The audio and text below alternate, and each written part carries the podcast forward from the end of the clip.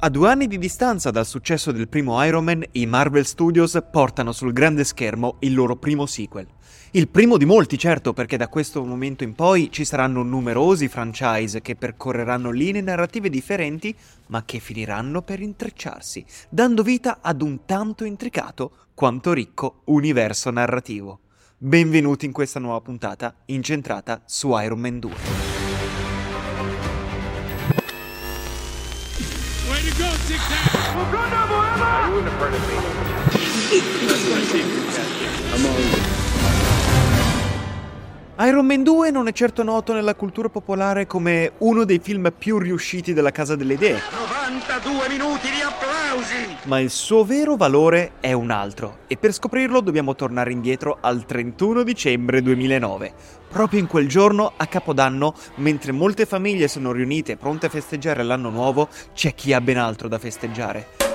Quel giorno la Walt Disney Company ha portato a termine l'acquisizione di Marvel Entertainment per 4 miliardi di dollari.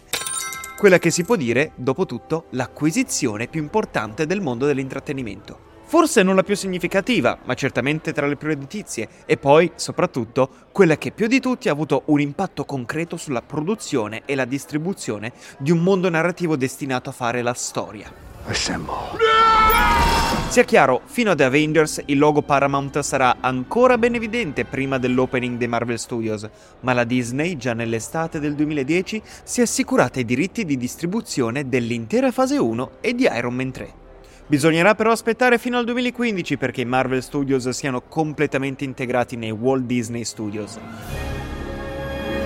Da quel momento Feige risponderà direttamente al presidente dei Walt Disney Studios, Alan Horn, invece che al CEO di Marvel Entertainment, Iska Perlmutter. Baby, who am I to judge? Ma questa è un'altra storia. Iron Man 2 riprende gli eventi del primo capitolo del franchise, infatti la pellicola è ambientata appena sei mesi dopo le vicende del primo film. Il miliardario Tony Stark, dopo aver rivelato al mondo di essere Iron Man... Io sono Iron Man è stato invitato dal governo degli Stati Uniti a consegnare ai militari tutto il suo armamentario, ma nel frattempo una nuova minaccia, proveniente da un passato sporco di sangue della famiglia Stark, è in agguato. Perché gente smetta di credere in Dio. Basta che tu sia capace di ferirlo. Quando parliamo del grande successo del Marvel Cinematic Universe e della creazione di un universo senza precedenti di cui The Avengers sarebbe stata solo la prima tappa di un percorso ben più articolato, a volte ci si dimentica di uno dei principali inciampi su quella strada, Iron Man 2. Sono vivo perché ti si è presentata un'occasione ma hai fallito. Il sequel ha avuto il via libera praticamente subito dopo che il primo Iron Man si è rivelato un enorme successo, perciò il piano dei Marvel Studios era sempre più chiaro, seminare altri elementi per la creazione di un universo esteso, ma i piani erano troppo ambiziosi in una fase così preliminare. Fenomenali poteri cosmici! E minuscolo spazio vitale! Ci fu un piano di produzione affrettato, disaccordi creativi e attori scontenti per questioni contrattuali. Where's the money, Lebowski? Tutti elementi che hanno quasi fatto deragliare completamente l'intero piano. Non siamo arrivati a tanto, ma il risultato è un sequel confuso anche se non del tutto disastroso e che, con il senno di poi, avrebbe potuto avere delle implicazioni di gran lunga peggiori per il futuro MCU, praticamente come l'incredibile Hulk di cui abbiamo parlato settimana scorsa. Quando il regista John Favreau stava sviluppando Iron Man, lui e il suo team hanno discusso sulla creazione di una sorta di trilogia per il personaggio di Tony Stark, con Obadiah Stane di Jeff Bridges originariamente destinato a diventare Iron Monger nei sequel. Ma dopo che Favreau e il suo team si sono preoccupati della possibile risposta negativa del pubblico per un adattamento del mandarino, Iron Monger come villain è stato slittato direttamente in Iron Man 1. Tutti i piani per avere il mandarino come uno degli antagonisti assoluti per Tony Stark sono saltati già in partenza. Dopo che Iron Man è diventato un enorme successo di pubblico e critica, e dopo che Robert Downey Jr. ha segnato il suo ritorno sugli schermi in grande stile, non solo con Iron Man ma anche con Tropic Thunder, anche quello un film del 2008 che gli è valsa una nomination agli Oscar, Favreau e Downey Jr. hanno iniziato a discutere sulle loro idee ambiziose per Iron Man 2. Un arco di fumetti che li ha particolarmente interessati è stato Demon in a Bottle, run che si concentra sull'alcolismo di Tony Stark. Avrebbero percorso un sentiero assai familiare per Downey Jr., che in passato ha avuto molte lotte pubbliche con l'abuso di sostanze stupefacenti. Robert Downey Jr. this year with Iron Man and this nominated stroke of genius in Tropic Thunder. Ma ovviamente i Marvel Studios hanno ostacolato con forza questo aspetto del personaggio, dato che essendo un film destinato a bambini e adolescenti per lo più, avrebbero preferito evitare temi controversi o edgy. Dopotutto, il piano marketing di partenza era quello di vendere giocattoli. Ma c'era un altro fattore che stava causando problemi nei primi giorni di sviluppo di Iron Man 2, il tempo.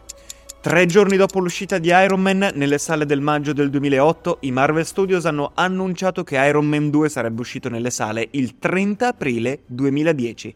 Ciò ha dato alle figure coinvolte meno di due anni per sviluppare e scrivere una sceneggiatura, scegliere un look visivo e gestire la messa in scena di un film ricco di visual effect. Il che è parte del motivo per cui Favreau si avvicinò con molta cautela alle trattative per tornare sulla sedia da regista, non firmando alcun contratto fino a luglio di quell'anno. Fresco della sua esperienza in Tropic Thunder, Downey ha fatto pressione affinché l'attore e sceneggiatore Justin Theroux prendesse posizione sulla stesura del copione di Iron Man 2, e così il sequel è ufficialmente iniziato. Tuttavia, rimettere insieme il cast è stato un compito più facile a dirsi che a farsi. Downey Jr. era coinvolto pienamente nel progetto, perciò non è stato un problema convincerlo, ma i negoziati con Terence Howard, che nel film di Iron Man 1 interpretava il colonnello James Rhodes, si sono interrotti. Time, a quei tempi i Marvel Studios erano notoriamente avari quando gli attori erano al tavolo delle trattative. I dettagli delle negoziazioni di Howard su Iron Man 2 sono un punto particolarmente controverso. L'attore di Crash Contatto Fisico ha dichiarato di non avere alcuna spiegazione in merito al suo licenziamento, osservando in un'intervista per Collider che spesso a Hollywood le promesse non vengono mantenute. Ma a quanto pare i pessimi rapporti tra Howard e Marvel Studios si potevano attribuire alle tensioni sul set di Iron Man 1 tra Howard e Favreau. Know coach, red, like bull, you know. Favreau, a quanto pare, non era soddisfatto della performance di Howard nel primo film, tant'è che tagliò e rigirò molte scene che lo vedevano come protagonista.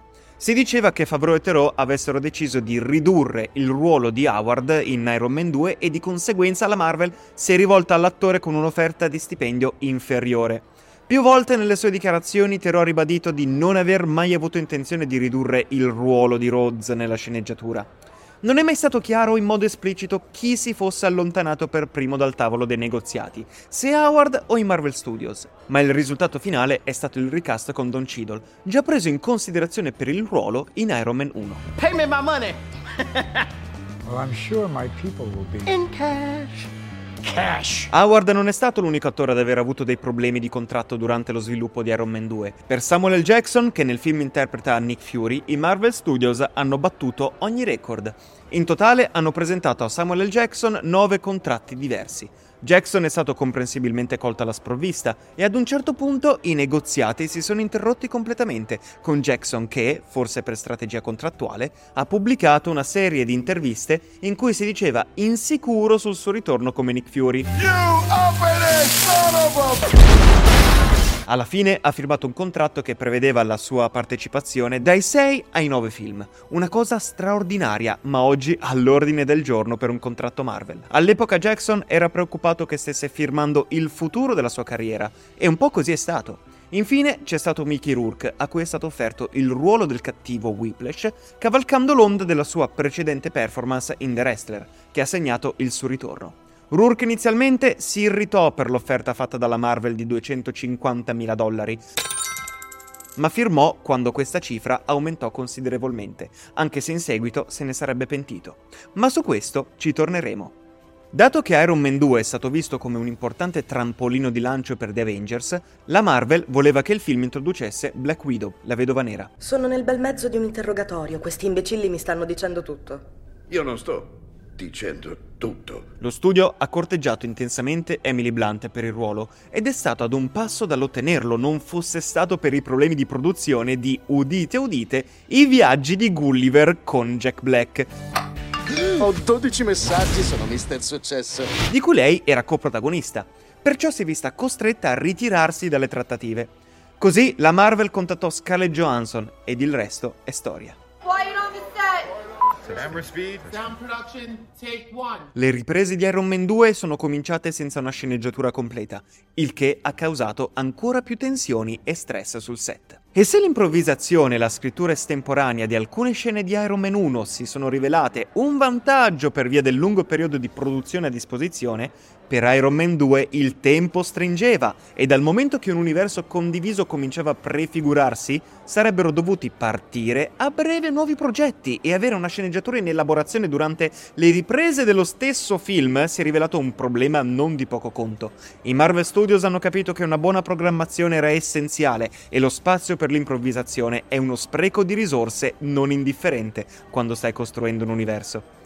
In un'intervista il direttore della fotografia Matthew Libatic ha parlato dell'esperienza sul set, dicendo che lo studio metteva molta pressione agli sceneggiatori per lo sviluppo di personaggi che sarebbero apparsi in film futuri, togliendo il focus dalla narrazione lineare del film. Molte persone mi hanno detto che non avrei più potuto combattere, ma non so fare altro. E rieccoci con Mickey Rourke. Giravano voci secondo cui lui e i dirigenti Marvel non andassero molto d'accordo. E l'attore alla fine si sarebbe lamentato del fatto che la complessità del personaggio fosse rimasta sul pavimento della sala di montaggio, lamentandosi del fatto che la Marvel era interessata solo ad un cattivo unidimensionale, sostenendo inoltre che Favreau fosse d'accordo con la Marvel stessa. In realtà, poi lo vedremo, fra Tony Stark e Ivan Vanko, alias Whiplash, si innesca fin da subito una rivalità estremamente interessante. Entrambi i personaggi infatti vivono nell'ombra dei loro padri ed entrambi gli archi trasformativi che li coinvolgono sono legati a filo doppio con l'eredità lasciata dai loro genitori. Questo meccanismo di relazioni conflittuali padri-figli d'ora in poi sarà un motivo ricorrente in tutte le narrazioni Marvel, che affronteranno lo stesso tema da angolazioni differenti. Per citare alcuni esempi pensiamo a Thor, Guardiani della Galassia Volume 2, Avengers Age of Ultron, insomma, basta anticipazioni, ne parleremo. A conti fatti, la reazione del pubblico al film non è stata così rude come vuole la reputazione del film stesso. A questo punto della loro linea editoriale, la Marvel aveva realizzato solo l'eccellente Iron Man 1 e il dimenticabilissimo The Incredible Hulk. Iron Man 2 ha aperto a 128 milioni al botteghino nel weekend di apertura. All'epoca il quinto weekend di apertura più alto di tutti i tempi. Ha incassato 623,9 milioni in tutto il mondo, un miglioramento rispetto ai 585,1 milioni di Iron Man 1. In effetti, dopo tutto ciò che è andato storto in precedenza, il rilascio di Iron Man 2 ha fatto tirare un po' un sospiro di sollievo ai Marvel Studios. Certo, la costruzione del mondo narrativo del Marvel Cinematic Universe era sicuramente lì lì per sgretolarsi sul nascere, ma alla fine i Marvel Studios hanno avuto il vantaggio di entrare in un mercato meno saturo e avere anche un attore carismatico dentro e fuori dal set come Robert Downey Jr. Dopo alcune scene preliminari che compongono le basi delle origini del villain e all'imminente fiera espositiva organizzata dalle Stark Industries, il motore del film si avvia dopo il seguente incidente scatenante, ovvero dopo che Tony si è presentato all'udienza al Senato dichiarando le sue intenzioni di non voler consegnare le sue tute di Iron Man al governo. Viene rivelato che il nucleo di palladio che alimenta il suo reattore Dark lo sta avvelenando. In poche parole, Tony sta lentamente morendo. Non c'è davvero un incidente scatenante particolarmente forte in questo caso. Il villain non è una presenza di peso sulla narrazione, tant'è che in questo momento della trama è ancora in Russia, alla ricerca di vendetta, una vendetta per ora sconosciuta al protagonista. L'udienza al Senato dà inizio alla rivalità tra Tony, il trafficante d'armi Justin Hammer, e il senatore Stern ma nessuno di due in realtà si lega al conflitto centrale della narrazione. Come vedremo infatti il film ha diversi problemi da questo punto di vista, cioè dal punto di vista della struttura. Quello che sembra essere più al centro, invece, è la salute di Tony. Vediamo il protagonista sostituire i nuclei di palladio del reattore ARC, che a detta di Tony sembrano consumarsi ancora più rapidamente. Il vero punto di svolta arriva alla fine del primo atto. Tony sta correndo sulla pista dell'autodromo di Monaco, senza una vera ragione in realtà, è solo un evento mondano a cui partecipa. Ed è proprio qui che Tony si imbatte improvvisamente nel conflitto principale con l'antagonista principale, che arriva con ingiustificabile ritardo. Sicurezza va rivista! Sono stato attaccato! Bisogna migliorare la sicurezza! Iron Man mette il nemico fuori gioco facendolo arrestare, ma il villain è tutt'altro che sconfitto. Infatti Vanko continuerà a lavorare sui suoi piani dietro le quinte dopo il suo arresto e le acque si macchieranno di sangue e verranno gli squali. Infatti Vanko dopo il suo arresto continuerà a lavorare ai suoi piani da dietro le quinte.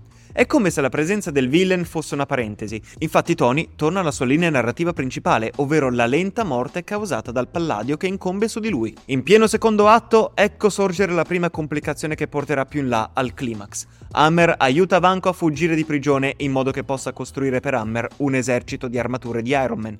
Ancora una volta, questo non ha un impatto particolare su Tony, dal momento che Tony pensa che Vanko sia destinato a passare tutto il resto della sua vita in prigione. Tuttavia, vediamo un altro pinch, ovvero un leggero aumento di ostacoli del conflitto principale durante il secondo atto, nella progressiva enfasi che la narrazione dà alla sua crescente malattia. Nel midpoint, ovvero a metà della narrazione, Tony si ubriaca durante la sua festa di compleanno. Compie un gesto sconsiderato, indossando la sua armatura in un momento in cui non è particolarmente lucido e rischia di mettere in pericolo i suoi ospiti. Vedendo la situazione fuori controllo, Rodey, aka War Machine, interviene e fra i due inizia un goffo combattimento. Rode semplicemente si allontana dalla villa di Tony con indosso la tuta di Iron Man, portandola all'Air Force One. Nella scena successiva arriva un Deus Ex Machina nella vita di Tony Stark. Questo Deus Ex Machina si chiama Nick Fury. Il capo dello Shield affronta Tony Stark e suggerisce che il padre di Tony, Howard Stark, conosceva la soluzione al dilemma del Palladio. Ecco il secondo pinch point. Tony fallisce nei suoi maldestri tentativi di scusarsi e spiegare la sua situazione ad una Pepper furiosa che ora, grazie a Tony, è CEO delle Stark Industries. Pepper caccia Stark fuori dal suo ufficio, rifiutando le scuse. La trama cambia quando Tony scopre nell'ufficio di Pepper una mappa lasciata da suo padre, che capisce essere un messaggio segreto destinato a lui su un nuovo elemento da scoprire. Lo so, sembra che abbia saltato dei passaggi logici nel descrivere questo, cioè cosa c'entra il fatto che ci sia una mappa nell'ufficio del CEO delle Stark Industries che è destinato al figlio del fondatore delle Stark Industries e suggerisce un nuovo elemento non presente sulla tavola periodica da scoprire per salvare la vita al figlio. Ecco, tutto questo è estremamente attaccato insieme con lo sputo. Gli sceneggiatori americani usano un termine quando avviene qualcosa di simile, si chiama convenient, una sceneggiatura che è how convenient, è molto comoda per far proseguire la narrazione, ma gli eventi sono estremamente forzati agli occhi degli spettatori. Ecco, ora entriamo finalmente nel terzo atto. Dopo che Tony ha creato con successo un nuovo elemento e l'ha usato per alimentare il suo reattore ARC, salvandogli così la vita, si precipita allo Stark Expo perché che dopo aver ricevuto una telefonata di Vanko sa perfettamente che il pericolo che i civili lì presenti stanno correndo. Vanko hackera tutti i droni di Hammer e li scaglia contro Stark e contro la folla. In questo momento della storia viene messa in evidenza la supremazia dell'antagonista e la sua apparente capacità di distruggere completamente Tony Stark e tutto ciò a cui lui tiene. Ma ecco che arriviamo al climax. Dopo che Tony e Rodey hanno sconfitto tutti i droni, Ivan Vanko indossa la sua tuta alimentata da un reattore ad arc. Una delle principali lamentele del pubblico su questo film è proprio la battaglia finale. Sicuramente è un problema, eh, decisamente. Tony Stark sconfigge Vanko senza troppa fatica, ma scopre che i droni sono dotati di un sistema autodistruttivo. I droni hanno rapito Pepper, perciò Tony si precipita a salvare l'unica persona con cui ha una relazione stabile. Il salvataggio va a buon fine e da questo momento nell'MCU il rapporto fra Tony e Pepper diventerà una relazione romantica longeva e stabile. Il film si conclude con Fury che dice a Tony di essere altamente instabile e quindi non è il caso di includerlo nel progetto Avengers, ma verrà preso in considerazione come consulente. Tony decide di accettare queste condizioni solo se Fury convince il senatore Stern, cioè lo stesso che pretendeva che le armature di Tony Stark fossero confiscate e assegnate al governo degli Stati Uniti, a consegnargli le medaglie d'onore che verranno assegnate a Tony e Rodey per il loro eroico intervento. Approfondiamo un attimo che cosa esattamente non ha funzionato nel film. C'è un sacco di trama qui che non regge se messa al microscopio. Per esempio, c'è tutta una sottotrama molto importante su Rhodes, H War Machine, che sottrae a Tony una delle tute di Iron Man direttamente dalla casa di Tony Stark e la consegna ai militari. Ma per tutto il film, Stark resiste a qualsiasi tentativo di classificare Iron Man come un'arma e rinuncia perfino a collaborare con il governo degli Stati Uniti. L'armatura e io siamo un tutt'uno. Consegnare l'armatura vorrebbe dire consegnare me stesso e questo equivarrebbe ad un contratto di schiavitù o di prostituzione a seconda delle circostanze. Improvvisamente, nel bel mezzo della festa del compleanno di Tony Stark, mentre quest'ultimo è ubriaco, Rhodes si mette semplicemente una sua armatura e vola via. Non solo, Justin Hammer aggiunge al modello rubato un sacco di armi da fuoco extra. Adesso, il governo ha la sua tuta, no? Ma vista la rivalità che c'è fra Hammer e Tony Stark, perché mai Tony reagisce così freddamente alla cosa? Il governo ha messo le mani su una tua proprietà illegalmente, infatti si tratta di un vero e proprio furto dello Stato ai danni di una tua proprietà privata, e ora il tuo acerrimo rivale ha modificato la tua creazione? Perché mai Tony Stark non sembra minimamente infastidito dalla cosa? Inoltre, quando Samuel L. Jackson si presenta alla fine del secondo atto vestendo i panni del Deus Ex Machina, gli chiede proprio questo. Tu sei Iron Man e lui è riuscito a rubartela. Il fratellino è entrato, te le ha suonate e si è fregato l'armatura. Nemmeno Tony ha una risposta adeguata a questa cosa. Nella scena successiva, Fury spiega a Tony i motivi per cui ci sono dei conflitti fra la famiglia Vanco e la famiglia Stark si scopre che Stark padre e Vanco padre sono i co-creatori del prototipo del reattore Ark, che ora alimenta la tuta di Iron Man e al contempo lo sta uccidendo. Fury aggiunge che Vanco vedeva nel reattore Ark un'invenzione da capitalizzare e con cui fare molti soldi e diventare ricchi. Quando Howard Stark ha scoperto le vere intenzioni criminose di Vanco, ovvero vendere un'invenzione, l'ha fatto espellere dalla sua società. Però un momento, fare soldi con le invenzioni non è letteralmente il motivo per cui si fanno delle invenzioni? Questa cosa non mi torna soprattutto considerando che Howard Stark aveva fatto la sua fortuna vendendo armi ai governi di tutto il mondo.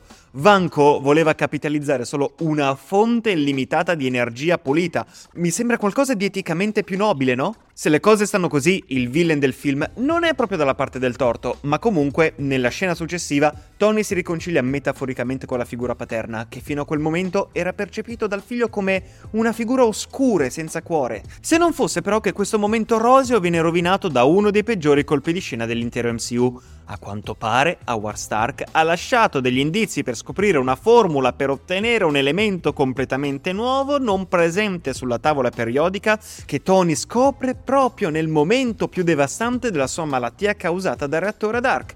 L'abbiamo già detto. How convenient. Unexpected plot twist. Una delle prime scene del film vede Tony Stark fare un discorso durante l'apertura dello Stark Expo. It's not even about us. It's about legacy. It's about what we choose to leave behind. Come abbiamo visto, nel film questa non è altro che una metafora diretta al rapporto fra Tony Stark e suo padre. Ma in senso ancora più lato, questo film parla di Marvel. Parla del futuro della Marvel e di come si sono approcciati ad Iron Man 2 e quello che sarà anche il destino, l'eredità che la Marvel lascerà ai posteri parla a grandi linee di cosa questi eroi e questi personaggi lasceranno in questo universo narrativo, come se lo stesso film si stesse chiedendo che cosa ne sarà dell'universo Marvel una volta presentati tutti questi personaggi, una volta posta la formula per creare nuovi elementi. Creare nuovi elementi da ciò che ci ha lasciato il passato sembra essere il motore del film. Questo è veramente importante e mi fa impazzire come concetto, perché anche il valore messo in gioco dal protagonista e dall'antagonista. Proprio questo fallimento filmico ha posto le basi per la natura dei futuri film Marvel. Non è il caso di chiedersi che cosa ne sarà di questo mondo, perché questo immenso mondo narrativo bisogna crearlo, bisogna prendere una posizione netta e capire di che cosa parlare, far quindi percepire al pubblico la vera natura del film.